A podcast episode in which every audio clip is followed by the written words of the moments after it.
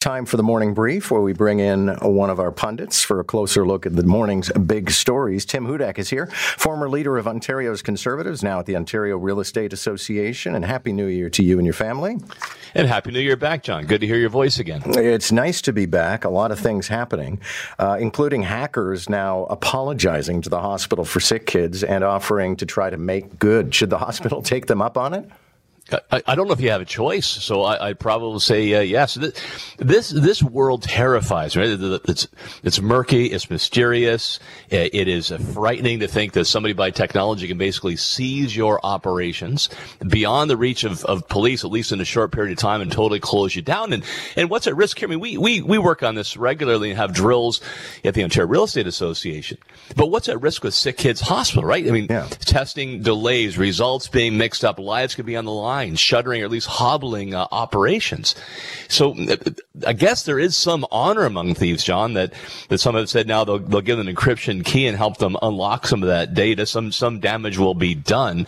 But man, this as a CEO, this sort of thing does terrify me, and it's happening more and more often, particularly in the province of Ontario. Well, and in the account I was reading, getting ready for the show today, Tim, what astonished me was how sort of corporately structured this hacking organization or system is. That like this one corporation that creates the software, and then as a turnkey operation, other people use that to hack and then kick back some money. The level of sophistication, the command that they have over the latest technology and how many steps they seem to be ahead of the rest of us, causes, I think, many leaders of operations, whether they're not-for-profit or businesses, to lose sleep over this. And, this particular company, I guess the brand is Lockbit. They're known to the FBI as being among the most sophisticated and successful. It seems to, when you read more background on this, they're in competition, whether that's with investors or those that hire them to target various agencies. So I guess, kind of like they say about the mafia, there's a bit of a code, and going after a kid's hospital is a step too far. Thank God sick kids can get back to normal operations. They've been seized up now, I think, since the second week or third week of December. But holy smokes, John, this whole thing is just a terrifying world. On the 1st of January, the amalgamated city of Toronto turned 25. This all predates my arrival in Toronto, so I have nothing to compare it to, but as it mostly worked out? Oh, it's been a tremendous success. I'll tell you, I remember learning about this. I was a fresh-faced, maybe 28 or 29-year-old MPP from Niagara. Toronto was somewhat intimidating at the time, coming from small town of Fort Erie. And I actually heard about this legislation, not in caucus. It was not in our campaign platform as PCs under Mike Harris. I heard about a News Talk 1010. And it was coming across then as a rumor coming out of Queen's Park. It's like, no way, you're not going to amalgamate Toronto. Sure enough, to get back caucus briefing, that's exactly what we're going to do. So where this came from, it was not part of a campaign commitment in 1995, but it was part of an overall view that government had become too large. We needed to reduce costs. We needed to become more efficient. We had a record deficit at that time, and this was a outcome of that. I mean, it took, we really dressed it up as reducing the number of politicians and bureaucracy. You had two layers of government.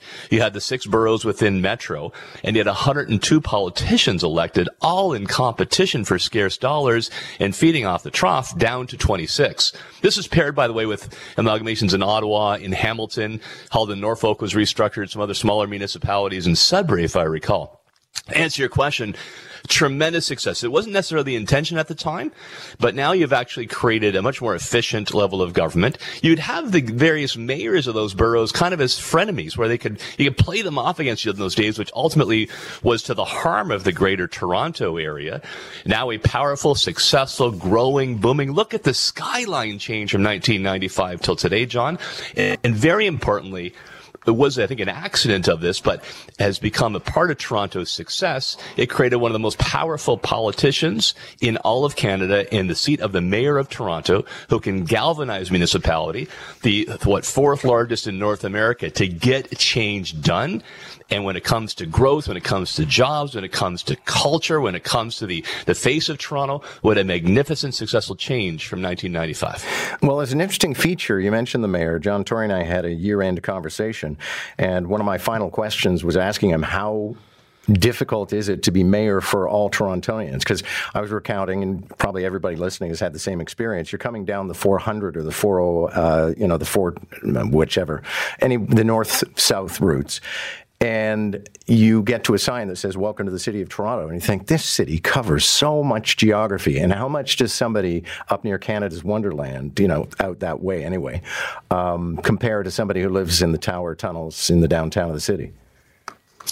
I think nobody more hardwired to be a successful mayor of Toronto as he's been demonstrated as John Tory, the right leader at the right time in this new powerful city. And I will say Mel Lastman out of the gate was the right mayor to help to bring the city together because everybody was against it. We had our 82 votes in the legislature. There were all-night sittings. It was snarled in terms of procedural battles, huge protests. But at the end of the day, I'm glad how I voted because now we see what John Tory, the current councillor, doing to make us a North American leader, and I'm proud of that. Do you tease much out of this survey that establishes that most Canadians think that they're centrists, and actually our left-right distribution on the spectrum is significantly different from how people self-identify in the States? No surprise there. This is a bit of the dog bites man sort of news. We definitely, especially on social issues, on religious issues, the Americans, the smaller government by and large. But would I take this much from my old game, my time on the ice in politics? Would I take much from this? I really wouldn't. I think the vast majority of people really shrug it off and they'll say, well, maybe it's more polite to say you're from the center, but most people don't really think about where they stand on the political spectrum. I also think it's rather meaningless. I guess you can motivate votes from the different sides, but we should often think of this more not just simply a x-axis, but an xy axis. So another big determinant of how people vote and they get involved in politics takes you on the up and down, not just the right to left. And that's what I call the ins and the outs. There'll be those that just on a wealth of issues will say, I'm on the inside, I'm benefiting, I feel part of culture, I feel part of society, things are working for me. And then there's the outs who feel quite the opposite. And there's a cadre of individuals who control everything, and me and my family, well, we're on the outs. And that's why you'll see some people, the outs, who can vote NDP one election, vote reform the next election nationally. And there's a competition there usually between Conservatives and New Democrats that defies this whole, right-left spectrum. The whole reinvention of the Freedom Convoy that was slated for Winnipeg appears to be a bust. I'm not surprised, Tim. I never quite believed it was going to happen because I thought, well, what's the agenda? What are you complaining about now, aside from the fact that you hate Trudeau? Yeah, just as you see in Hollywood, it's pretty hard to do a sequel with any degree of success. No motivation. I think really what put a lot of wind in the sails initially on the convoy, when I think most Canadians thought they were onto something before it descended into the chaos and the occupation, was people were just tired of the COVID rules and the lockdown. They wanted some release, some valve to take the pressure off, to get about life, at least some stronger questioning of the laws that we had, which in Ontario were among the toughest in North America. I remember the overpasses on the highways being filled with supporters. Now you see a few odd stranglers, right? Stragglers waving the flag at the end of the day. They had momentum because people were tired of change. That change now has happened. They should just put the idea to bed altogether. All right. Are you amongst the many people who think that they're watching the next greatest hockey player of all time at the juniors? Incredible. Connor Bedard to shatter Eric Lindros' record with many games to go, scoring last night in overtime what was probably one of the greatest goals in the history of junior hockey competition. Absolutely incredible. I'm more of a casual fan of hockey. It's a good time of year watching it between Christmas and New Year's. So we did have the family watching it last night before the Bills game. So and Miller had identified, actually started cheering for Slovakia. I don't know if I'm ratting her out here because Hudak actually has Slovak heritage. She's trying to identify with that part of the family. Where did grandma and grandpa come from? My uncles and aunts and all that. So she was cheering for the white and blue last night. But I think even Miller, as a hardcore Slovak fan, was impressed by Bedard.